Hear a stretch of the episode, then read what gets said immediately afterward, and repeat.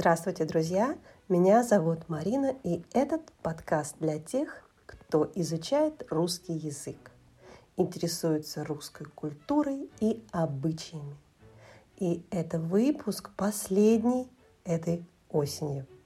Ведь через неделю наступит декабрь, и, конечно, мы будем говорить о зиме, о Новом годе. Я стараюсь говорить не в своем привычном темпе, потому что вообще говорю очень быстро и даже не четко проговорю. Поэтому здесь я стараюсь произносить слова отчетливо и в комфортном для слушателя темпе. Но если вы чувствуете, что не все понятно, то скачивайте транскрипт к выпуску. Он на английском языке и на русском, и стоит всего 1 доллар. Символическая стоимость, согласитесь, потому что в нем будут и стихи, и дополнительная информация о русских поэтах. Приобрести транскрипт можно на Patreon, став моим патроном и поддержав мой проект Practice Russian Online, или на сайте buymeacoffee.com. Кстати, обе платформы не обслуживают клиентов из России, но мы с моей международной командой придумываем все время разные способы, чтобы оставалась возможность оплачивать просто на этих сервисах. Так что пока можно приобрести на названных выше платформах по ссылке. А для начала давайте послушаем отрывок из современной песни. Бурем небо кроет, вихри снежные крутят,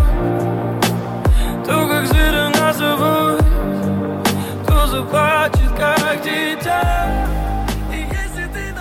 Представляете, это слова из стихотворения Александра Пушкина. Вообще современная культура в последнее время мало радует новыми грандиозными открытиями, что в моде, что в музыке постоянные ремиксы. И современные дети и подростки не знают, что поют в песне слова, которым около 200 лет. Удобный маневр, что сказать. Не нужно никаких гонораров автору.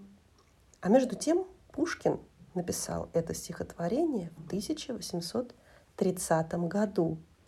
Буря мглою небо кроет, вихри снежные крутя – то, как зверь она завоет, То заплачет, как дитя, То по кровле обветшалый Друг соломы зашумит, То, как путник запоздалый К нам в окошко застучит. Называется это стихотворение «Зимний вечер».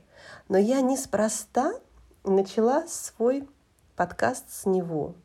Верите, нет, но погода в ноябре в России уже не осенняя.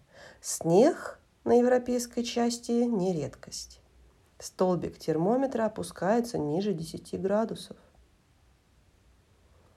А теперь еще один стих, который тоже стал основой песни.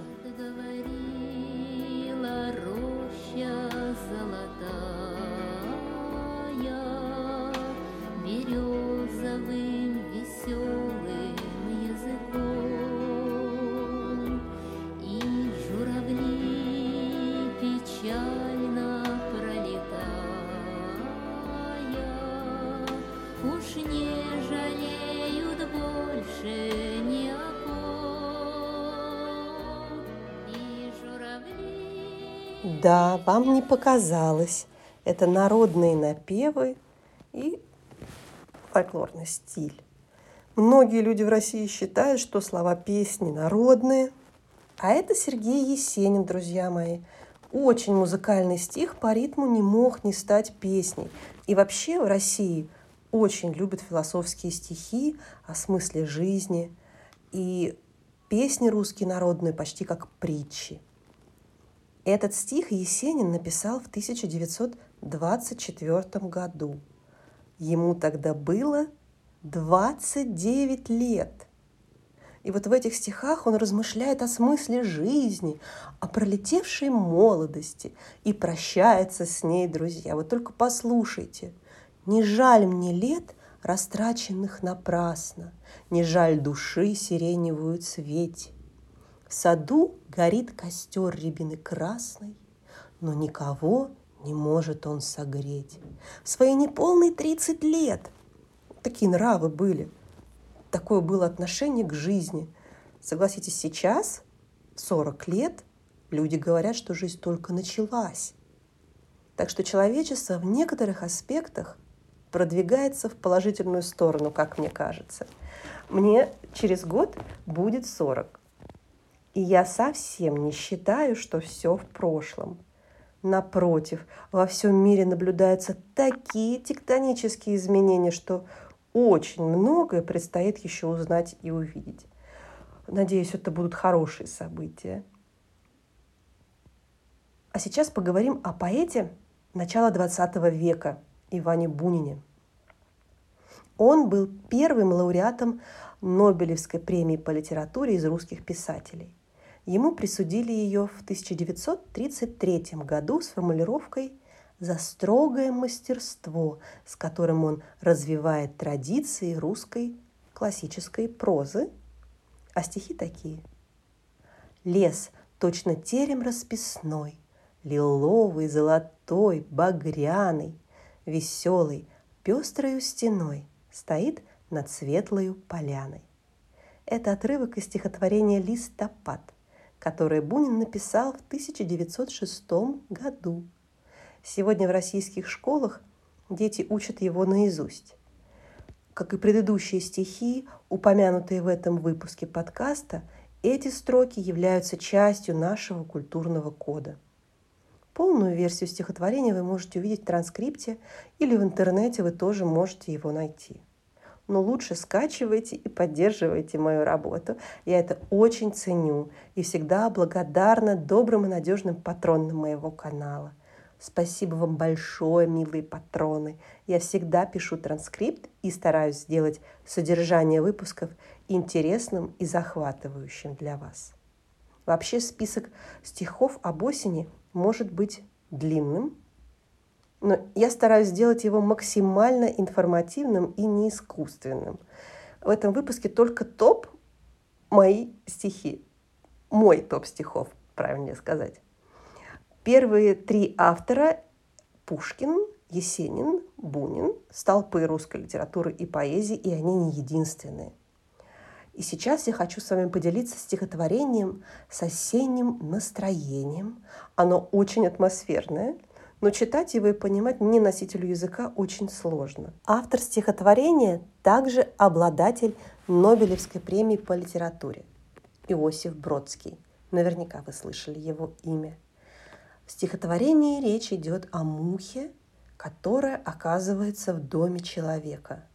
Хотя снаружи холод, и ей пора уже отойти в мир иной, или впасть в спячку. Я не знаю, что мухи делают зимой, честно говоря. Но вот по иронии судьбы она остается в жилище человека и становится свидетелем осени, свидетелем угасания. Пока ты пела, за окошком серость усилилась, и дверь расселась в пазах от сырости, и мерзнут пятки, мой дом в упадке. Это 1985 год.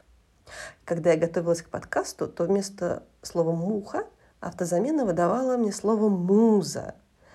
Действительно, для поэта важнее наличие музы, чем мухи, казалось бы. Но нет, по всей видимости, настоящему поэту для вдохновения достаточно и мухи. И в финале я хочу зачитать еще один отрывок из стихотворения Александра Пушкина. И не потому, что Пушкин – это наше все – как говорят в России. В финале очень подходят именно эти строки. Унылая пора, очей очарование. Приятна мне твоя прощальная краса.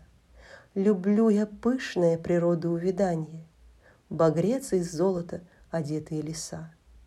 В их сенях ветра шум и свежее дыхание, И мглой волнистою покрыты небеса, и редкий солнце луч, и первые морозы, и отдаленные седой зимы угрозы.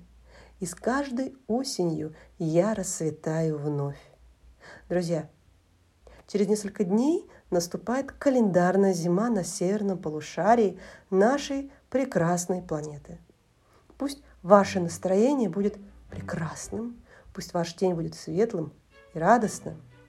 В России уже лежит снег на улицах, но от всего сердца я передаю вам горячий привет из России.